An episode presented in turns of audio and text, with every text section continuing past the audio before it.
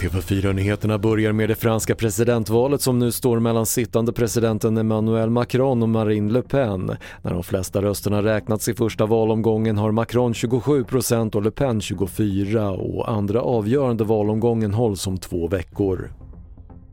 Ukraina förbereder sig på en rysk storoffensiv i de östra delarna av landet och under natten skakade staden Mykolaiv av en kraftig explosion, men detaljerna om den är fortfarande knapphändiga. Ukrainas president Volodymyr Zelensky säger i sitt nattliga tal att han befarar ytterligare en svår vecka. Det började brinna i ett batterilager i Karlskoga under natten och räddningstjänsten uppmanade initialt alla i området att gå inomhus och stänga dörrar, fönster och ventilation på grund av kraftig rök. Vid tretiden hade man branden under kontroll och det ska inte vara risk för spridning.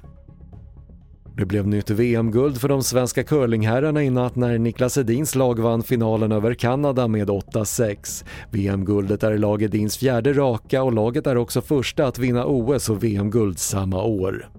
Fler nyheter på t v fyra punkt se. Jag heter Patrik Lindström.